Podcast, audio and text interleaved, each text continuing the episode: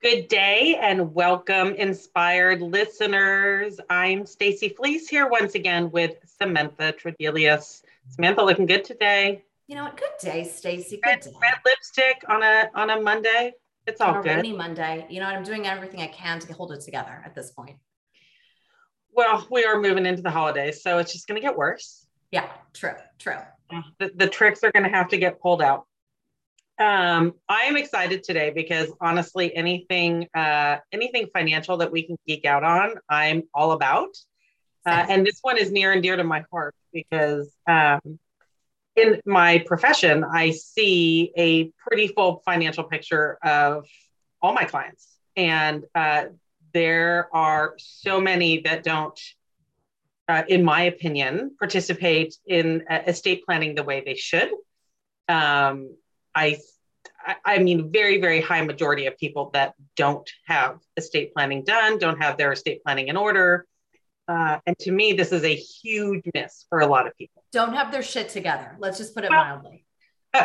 Yes. Okay. Let's just say it like it is. Um, so super excited to have with us today, Allie Etchebehere. Allie, how are you? Hi, Stacy. I'm good. Thank you guys so much for having me. You are So, also wearing a um, power red lip, just for those listeners that can't see us. Yes. That's right. That's right. Uh, it is. It's it's a rainy Monday, Power Red Lip Day. Um, okay, so seriously, you know, it, it being being a mortgage advisor, I get you know the full open the full kimono of your financial picture because you have to. So I see everything: the good, the bad, the ugly. Um, and honestly, I think it is probably in the range of 80 to 85 percent of my clients that do not have trusts. And I assume if you don't have a trust, you probably don't have a will. I don't ask about a will because that's not part of my gig. But a lot of times they go hand in hand. So I'm assuming they don't. It's it is really shocking to me how many grown-ups don't address this, especially grown-ups with kids. Um, and I uh, I'd love to know your thoughts uh, as the professional attorney you are who deal with this daily. Um, why is the, why am I seeing 80 to 85 percent of the world out there not dealing with this? Why don't they have estate plans? I think it's a loaded question. I mean, obviously, by the time I'm seeing people, this is what they're coming to me for. Um, I think there are several things at play. I think people don't like to go talk about this stuff a lot of times. They don't want to be charged for making these decisions. So it's hard for them to want to go and pay someone to talk about. I think Samantha had said it previously, like morbid things, right? What happens when I die? Yeah, It's let me pay you to determine what happens with my stuff when I'm not here to enjoy it any longer. Right. Yeah, I think okay. so many of us too associate it with being older, right? Like these are things that our parents had to do or our grandparents have done. And like as we approach, you know, different stages of life, you don't realize that if something happens, yeah, things, you know, you can't, you don't know when the big day is coming and you, you want to have something in play, at least even, even something small, even a conversation can help get wheels turning and get assets in the right hands. Um, so I think I think a lot of times I see, I'd say most of our clients are at the age of having young children. Um, and I think that's kind of a reflection of where we are in our lives as well. I have, we bought a practice a long time ago. So we do have a chunk of clients that are older and are, we're doing more like maintenance on their, their stuff. But I think I think for all of those reasons, we don't see people really wanting to jump in to an estate planning appointment. Um, So anything you talk about where people are doing it because they're getting older, just for the record, I have no idea what you're talking about. I cannot, I cannot relate in any way. Yeah, To get not it. it. Well, not it. Just But- okay. So but don't you think too like I, I think that some people maybe think that hey maybe i don't have you know a lot of assets or maybe this doesn't apply to me but like if you own a property or you're involved in a business or you do have small kids and any assets if you were to pass i mean the the fiasco that gets created even with a small estate you know it's huge and there are so many easy ways to protect yourself and it doesn't have to be super intense and expensive right correct. what is the fiasco if you don't have anything like what what fiasco is created? Let's talk about that. Let's talk about it. So basically, the way that assets transfer from one person to another or to another to multiple people is through intest like intestacy. So it's like the there is a law if you don't have a will or a trust how your assets will go. If you have not specified who you want to have your things, the law in California assumes that you want it to go to your children. If you don't have children, then it assumes you would want them to go to your parents. If your parents are no longer alive, it goes to siblings. And so it kind of is like this tree, the intestacy tree. Um, with that, though, it needs to be supervised by a court. So the whole process is uh, a probate and it's a lengthy process. It's a public process. It's a, a an expensive process. Attorney's fees are set out by statute. Um, and then that's not even taking into consideration costs of random things that come up, appraisals, um, who's doing all of this work. It's going to fall on some family members or, or you know, people. They're not going to get paid for it. It's going to be an involved situation. Um, and in the case of having minor children, you know, you are really not able to specify what you want to happen to your children. So you can imagine a single person, a single mother with small children it's for those kids, she's going to have no control. Um, again, the law does take do its best to take care of of children. I mean, that's I know you have probably talked to other people who have more experience with that, particularly in family law arenas. But the law does its best to take care of children. But what if the what the law wants and what you want are completely at odds? Um, so estate planning uh, really aims to cater to an individual's wishes. Without the plan, you cannot guarantee that that will happen. So, in maybe not doing this because you don't want to talk to an attorney and you don't want to pay those fees, what I'm hearing is if you don't have it, it probably costs you exponentially more when you start getting into probate and all the fees involved with that. Right, exactly. I mean, we know, like I said, that we are all going to die. We know that our assets have to get from one person to another. So, do we want to plan ahead or do we want to just not? or do we just want to pretend like we're not going to die? Right. that's an option being a person who did not have my shit together until like my oldest was like five, which is shocking, I know, and like slapped me across the face. Um, but I was always like, oh my God, like I don't want to deal with it, or you know, I don't know, or oh, my parents can just handle it. And then my parents, you know, they're getting older, and like, what happens if, you know, I don't know, maybe they don't want that burden or that responsibility. And so then you got to start asking like some pretty important questions, like as a couple, and I met with Allie and her wonderful husband and decided it was time to grow up and get my stuff together. And it was like a non intense process. Like we literally just had a conversation. We talked about what we wanted to do. And within like three weeks, I had a trust and a will, and I felt like a grown up. So, personal testimony there, girlfriend. Thank you. Yeah, it's again, it's a conversation. We talk about what we own.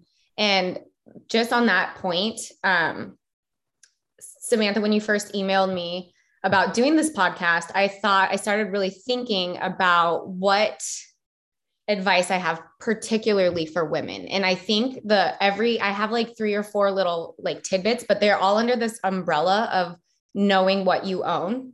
And then my like footnote to that would be know the character of that asset. So, you know, whether it's community property or separate property.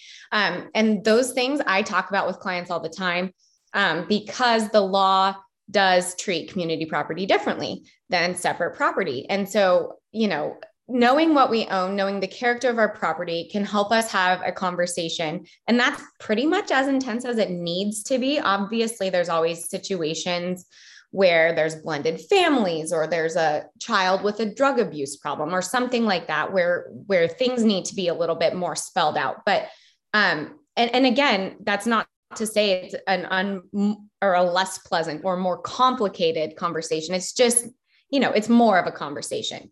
Um so during our meetings we talk about what we own and that's probably half of it. And then the other half is what do we want to happen when you talk about what you own, here's my big question. How many Yes. women sitting in that meeting have no idea what they own, have no idea where the money is, don't know which financial institution the accounts are at, wouldn't know logins and passwords if their life depended on it? And this, like, I see this all the time. I'm going to get on a little soapbox for a minute. And this isn't just clients, this is also friends, associates, like so many women. They're like, I can go to the ATM and get $200 out, so I'm good. Like, they literally don't even know what money they have or where it is. It, it's shocking to me. Shocking. I completely agree. In our house, I mean, big shocker, I'm kind of like the master of accounts. That said, we have like a spot where everything is located virtually and you know, we talk about that. But a lot of people don't. And I would say it's I thought about this number too. I think that women maybe are mm, 50% the one that doesn't know.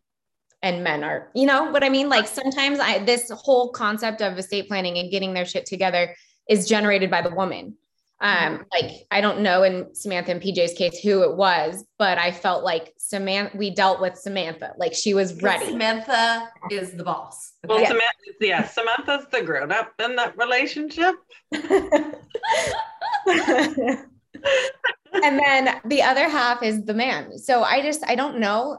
I don't know why women don't know. So that's like my overarching umbrella. It's like, know what you own. And then, yeah, it's amazing where- like how many women don't know. Like Stacy was saying, I mean, I have girlfriends. We may be speaking of the same people, Stacy. Perhaps. that literally have no idea and it's just like this like old fashioned like fantasy life and it's like guys this is 2021 and like you need to know where all the stuff is ladies because Yeah, it's all it's all well and good until it's not well and good. or or And you look what at are you gonna somebody like my favorite you know housewife of beverly hills erika jayne who's pleading like she had no idea about all these assets and things that were there not there whatever. And it's like how do, how do you as a grown-up allow that to happen in your life? I- that to me is i'm i'm completely like dumbfounded. Yeah taking control of of things and and to the extent you can control assets. I mean taking having knowledge of them. The more you know the more you can plan the more you know unfortunately in this world uh, a lot of times marriages are ending in divorce and we just want to protect ourselves um so yeah so I, it all came back to that. It all came back to knowing what you own so that we can form an effective plan so that we can prepare for the worst. On you know plan for the best, prepare for the worst. I don't know. but it's also like what happens when people what do they always say? Like divorces makes people the worst but when people die like shit gets weird. People Shit get weird with weird. money. People get weird like your family gets weird. Everything gets weird and i'm Even sure you've seen some of the best behavior in your Oh, God. practice Even when there's like literally no money, like a family of six kids. Yeah, I had I had a really yucky feeling. Um, it was one of when I was super young and didn't want to say no to anything. And I took a case and it was like bananas. This woman had nothing, but she had six kids who it the prospect of inheriting like, you know, fifty thousand dollars a piece made them all psycho.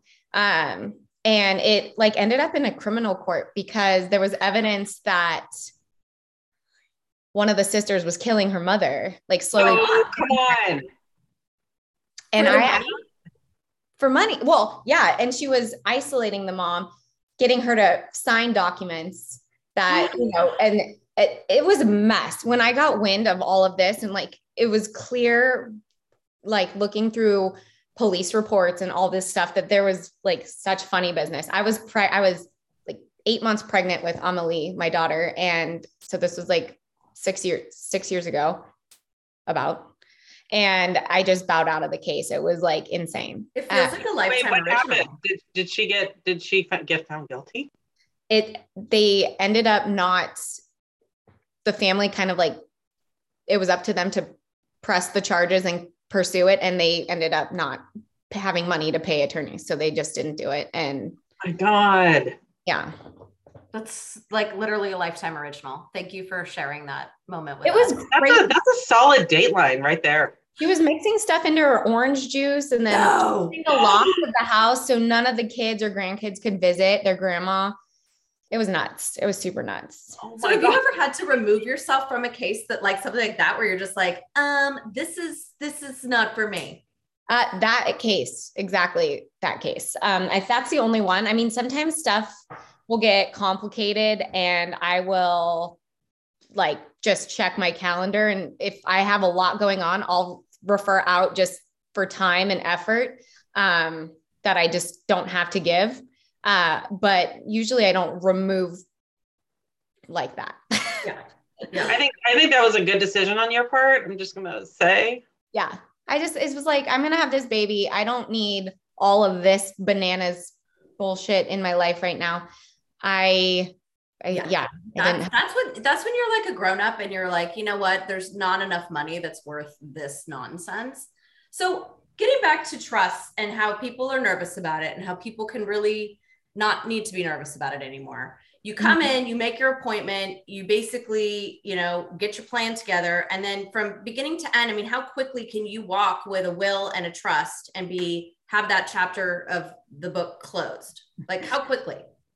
Like my process from start to finish. Is that what you mean? Okay. Yeah. So I meet with a client. I usually have drafts with, you know, a lot of times people know like all the information. A lot of times they need some time to think about it. So it's kind of a teamwork process.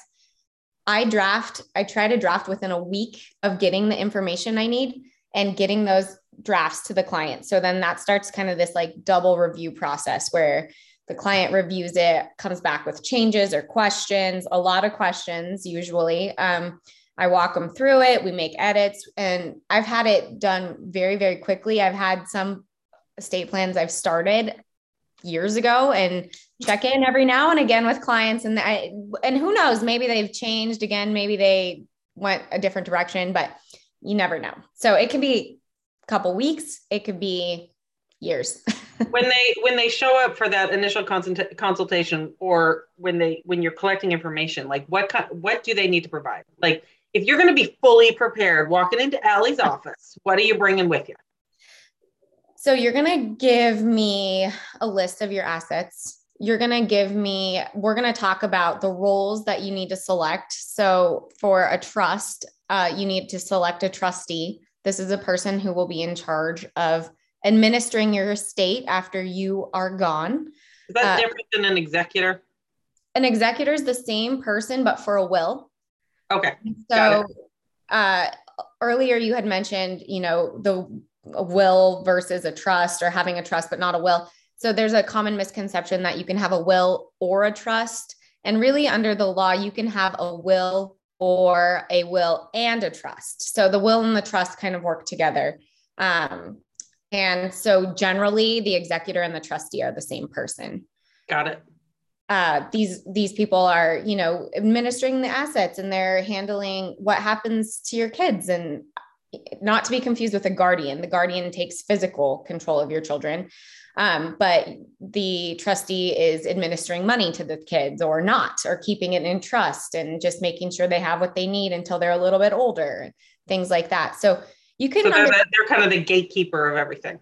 Right. So we didn't really talk about like what what a will is and what a trust is and why you would want to trust. I mean, we've talked about what happens when you don't have it, but why, you know, like is it a liability issue? Is it a roadmap? Like what's what's the breakdown for for those that don't know? All right. So a will is you can think of it as like a two-party document. You have the creator of the will and you have the beneficiaries. Uh, another thing that happens in the will is that's where you would name a guardian. So that's just kind of a side note for minor children. You would name a guardian in your will.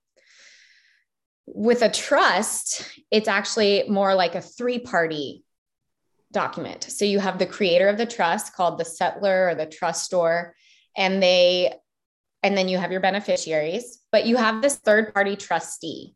And so the difference is that this third party trustee is held to a fiduciary standard under the law so that if things if there's ever, any funny business the beneficiaries beneficiaries can actually you know come legally after the trustee. Um, with a will you don't have that. And so that's why with a will it has to go through the court system. The court has to supervise that process. With a trust you have this third party trustee who's giving who, who's held to this fiduciary standard and ha- has responsibilities, has powers, has duties, has to provide things if ever asked. So so that's the difference. Trust will get keep you out of probate. A will on its own will not. What the, uh, the person that you're selecting as the trustee and or executor, um, do you need to tell them in advance or? I think I mean, my advice yes. would probably be to tell them. Or have you ever have you ever had to contact a trustee who was like surprise? Yes, generally speaking, I work a lot with couples. So the first spouse that passes away, the second spouse is the first is the first trustee. Like they're the they're the person that is unless they die in a plane crash together. Exactly, exactly. So I was going to say mo- most of the time there's kind of this chain of command, and when the first pa- spouse passes away, the second spouse starts to like think about this and notify people and say like we selected you if we haven't already told you here's what you're going to be doing. Um, but yeah, the plane crash situation. I always tell people it's better to tell the the trustee, especially if it's a child or a friend, because you want them to be prepared. You know, just like OBTW. Yeah, no big deal. No big so, deal. what about when you put your properties in trust? Do you then protect your personal liability? Like, how does that work? Like, if a property is in trust and let's say you get sued as a person, are you protecting yourself with an extra layer or does that it's not like the corporate veil or is it just a nope it's not like that um, that would be more like llc corporate stuff the mm-hmm. trust is actually especially when we're talking about revo- revocable living trust it's so closely tied to you uh, you're the acting trustee for your life so there's really no protection that way there's also not a tax benefit at the outset um, some planning, especially some more kind of complex tax planning, do have tax protection, but that you know doesn't happen with a revocable living trust, which is what we've been talking about this whole time. What Just to- is the wildest ass crazy shit thing someone's put into their trust? Or left out of their trust. Or left out. I've had a couple clients who go above and beyond to write in provisions for taking care of pets, which I am a pet lover, nothing against pets, but you know, to require a trustee to do these things for your animal. I mean, it's just wild. It's really wild, but it's meaningful to people and like I said, we're our goal is to try to honor a person's wishes so there's that. That always strikes me as odd for some reason. Like, like, like if you get my dog, you have to let him sleep on the bed forever and ever, like that sort of thing. Stuff like that. But like, I don't draft that. If people want to like write a letter and put that in their portfolio, they're welcome to do that. I don't draft that kind of stuff. I just like keep it, try to keep it like legal. or what about like when the people die and they like they have all the money in the world and then they leave it to you know, some yes. charity or some yeah, my, kid, my kid gets ten thousand dollars, and this charity gets my other ten million. Oh yeah, and it's it's like I, t- I try to step away from that because to me that seems like litigation, right? So I oh, don't sure. I don't want to be I don't want to be brought in for a deposition or anything like that for ba- for what someone might argue is crappy drafting. Like I don't want to do that. And but like people are welcome to do that. You can do whatever you want. It's just how much am I willing to take on? right? How about kids versus fourth spouse? Like, have you seen that come up? Yeah, it's crazy. I mean, blended families, is that what you mean? Like, yeah, like when, uh, you know, when, uh, when he's on his fourth wife and he leaves everything to her and his adult children get nothing and they're like, what the fuck? Yeah. And they'll, they'll probably hire a lawyer and try to fight it. But unfortunately, as long as he was in a sound mind frame, um, it's it's ugly. It can get super ugly. It's super ugly. How, how, do how did people know that they were in a sound mind frame when they wrote that? Well, like, that's is that the notary's job? Is that the attorney's job? That's the attorney's job. The notary just verifies identity. So if there's ever a question of someone's mental state, what I'll do is get a certificate of independent review. So I'll have another attorney talk to the client and just ask some questions and make sure that they have a sound mental state. and testamentary capacity. So, in order to have that capacity, you need to know what you own. You need to, again, there we go, knowing what you own. You need Know to, you able- yeah, you kind of need to be able to talk about your property and know the relationships of the beneficiaries that you're giving to, things like that, you know. So, so there is a process. Uh, people will challenge it though, and even when there's no question that someone had a sign was of sound mind, people will challenge if they feel like they're being slighted. Isn't that So- crazy? I think I think when people die and like the stuff that comes out of the woodwork and the behaviors that the heirs, I mean, I've even seen it in my own family. It's it's like, what the hell, guys? Like, this is insane. Like, Yeah. and you're and many times you're you're not talking about that much money. That's the worst part. I mean, it's it's money, but it's not, you know, millions and millions of dollars. It's you know, less than 10 or you know, twenty thousand dollars. And people are just like willing to like lose their family relationships over. It's nuts. It's crazy. It really sucks. It really sucks. I just I don't like it. So I started to do estate planning for myriad of reasons, but one of the main ones is to try to prevent those types of family feuds. It's so much easier when you can point to a document document and be like, here's what mom and dad wanted versus I'm not sure, let's all fight. Yeah, that sucks. Um, let me ask a question that applies to 50% of the world. Well, actually, 15% of the 50, the 15% that actually do it, estate planning. Um, in my world, that's what I say.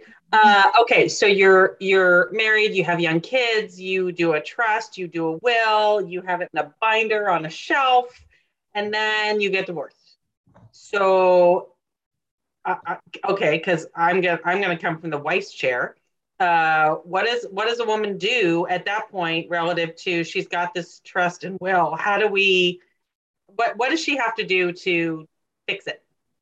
So, what we would do is we would, I work with clients after divorce. Um, I always need to see a copy of the divorce decree because that kind of dictates what assets she owns and what assets he own he owns. Um, there's agreements that can be had, uh, and that's up to Fatima because I don't do family law. That's, that's our girl. She that's our girl. we, we need to get her on here next time. you do. Yeah. She's awesome. Um. So you can take assets out of that old trust that they created as a couple and you create her a brand new trust. You create her a brand new trust so it focuses on her what she what she owns, what she where she wants it to go, who her people are. Um, and and yeah, I've done that a, a bunch of times unfortunately recently uh, to create a solid plan for the woman. And actually I do find that when I meet with women who are going through or have recently gone through divorce, it's a great opportunity for them to like really, like as if they don't have enough to deal with, but to really get to know their financial picture and their estate plan goals. Uh, so if they hadn't already thought that way, those conversations are sometimes a lot longer than my consults for uh, husband, wife, or a couple um, because they're really going through it and they're thinking about things and things have obviously just changed so recently. So I love those conversations. If you can find something beautiful from divorce, I do think it's it's becoming more knowledgeable about kind of. I feel like that's a step that a lot of people miss. I do too. And it's super important because if you let those old documents control and assets are left held by that old trust, a lot of stuff could go to your ex spouse or his children from a different marriage, you know, and that's just yucky. You don't want to do that. You may not want that. You might not think that's a good idea. So, Allie, you have broken down so many barriers for us today, breaking uh, it down for us. Where do people find you if they have some more questions? I think email is my best bet. I haven't even told you this yet, but we are opening a new office in Sausalito. Um, so I can get you all that information. We're looking at December for that. But my email, it's Allie at etchlawgroup.com. Um, I am very good by email. Of course, people can call as well, but that's probably the best way to go. That's fantastic. Congratulations on the new office. Thank you. expansion, girl, expansion. Um, so we will post uh, your email and also your website in our show notes for those that need a little bit more, and maybe it's time for you too to know what you own and get it down on paper. We wanted to say thank you to you, Allie, for joining us on this chilly, rainy Monday with your power lip. And for the rest of you out there, go out there and be inspired this week. Thanks for joining.